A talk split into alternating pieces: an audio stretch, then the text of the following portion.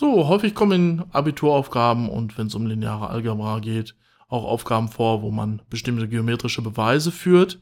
Das möchte ich jetzt hier an einem einfachen Beispiel erklären. Wir wollen überlegen, wie wir herausfinden, dass ein Dreieck aus drei Vektoren oder dann eben Punkten, wenn ich sie als Stützvektoren äh, für dieses Dreieck auffasse, äh, dann äh, gleichschenklich ist. Also, wie finde ich heraus, dass ein Dreieck gleichschenklich ist?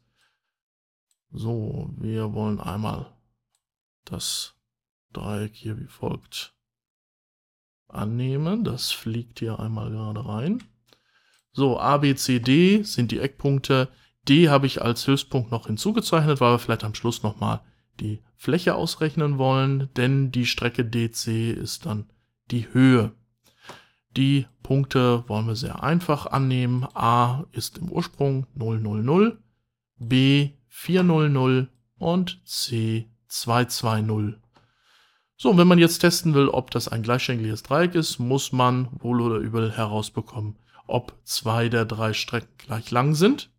Fangen wir an mit der Strecke AB. Viele werden vielleicht schon direkt sehen, dass das eigentlich die Länge 4 ist, weil ich nur in einer Achsenrichtung laufe. Nochmal aufgeschrieben, ähm, ist es so, dass ich äh, dann immer die Differenz der beiden Komponenten ausrechne und davon das Quadrat und dann die Summe äh, berechne. Also Wurzel aus 4 Quadrat plus 0 Quadrat plus 0 Quadrat, denn von 0 bis 4 sind ja der Unterschied, ist ja der Unterschied gerade 4.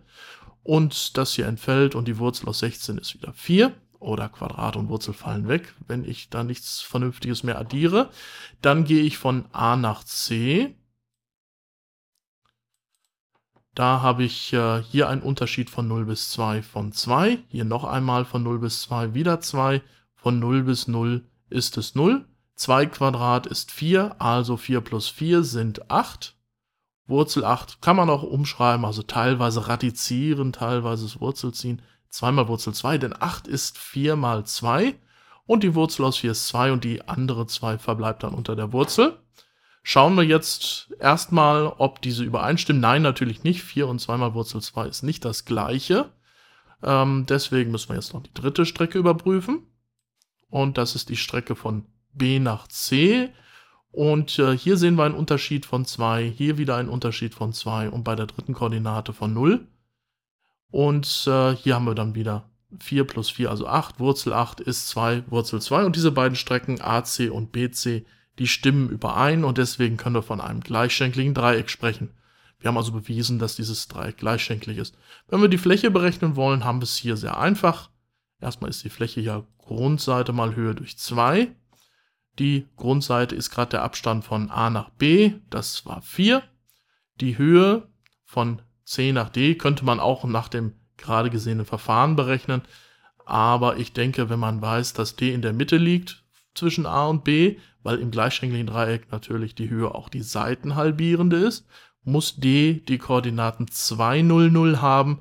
Und von 2, 0, 0 nach 2, 2, 0 hat sich nur die y-Koordinate geändert und gerade um 2.